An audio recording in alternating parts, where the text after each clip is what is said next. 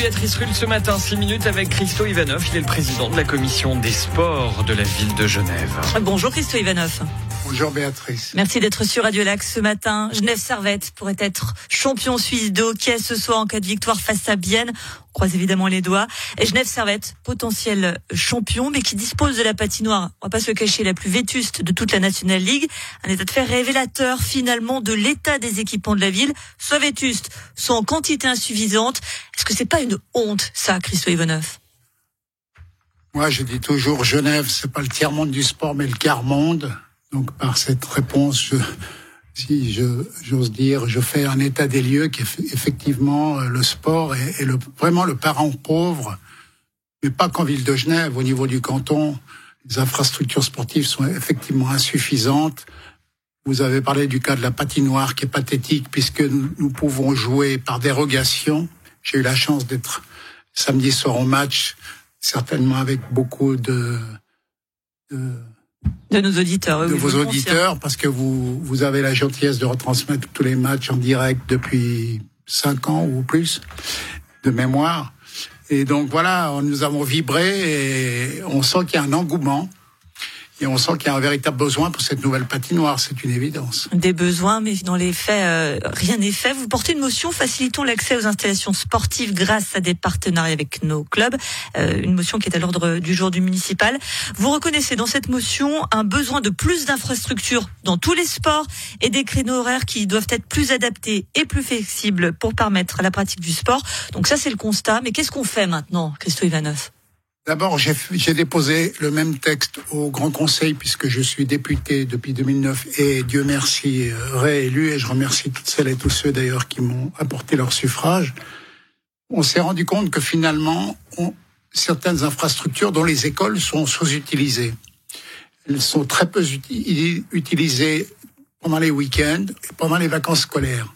L'objectif est de permettre à nos jeunes au travers des clubs et donc au travers d'un contrat de confiance, de pouvoir utiliser ces installations lors des week-ends ou des vacances scolaires. C'est un petit peu un moyen finalement de, de pallier le manque d'infrastructures en utilisant celles que l'on a déjà à disposition parmi ses collègues, ces, ces, ces collèges notamment. On pense par exemple au, au Uni Hockey qui, qui se joue au collège de Stal. C'est ce genre de partenariat que vous souhaitez pérenniser. Tout à fait. Le but c'est d'optimiser et de mutualiser au mieux les infrastructures je prends un exemple, si vous organisez un camp pendant les vacances scolaires et que vous avez une météo comme aujourd'hui, couverte avec beaucoup de pluie, il faut, euh, par rapport à toute votre organisation, trouver un point de chute, si j'ose dire. Il faut pouvoir avoir un plan B, pouvoir utiliser des salles. Si à l'extérieur c'est impossible de pratiquer, euh, par exemple, le, pour prendre un exemple, le basketball, il y a très peu de terrain à l'extérieur. C'est beaucoup terrains qui sont à l'intérieur. Donc on voit qu'on a des problèmes de, de pouvoir faire participer le plus grand nombre, faire du sport, parce qu'on a vu les chiffres au niveau de la santé, les problèmes d'obésité, ce qui est vraiment extrêmement euh, préjudiciable et ce qui coûte énormément à notre société. Donc le but est d'élargir le panel, permettre aux clubs de pouvoir utiliser euh, au maximum les infrastructures existantes. En parlant un petit peu chiffres, le budget 2023 de la ville de Genève, je m'y suis penché.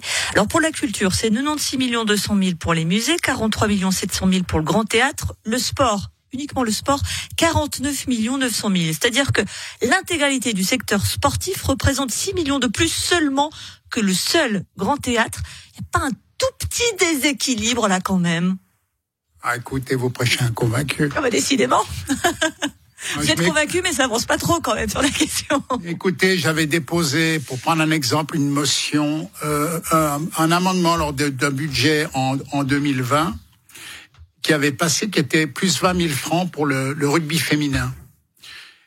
Et je me suis rendu compte que ces 20 000 francs n'ont jamais été attribués à l'association cantonale genevoise de rugby pour le rugby féminin.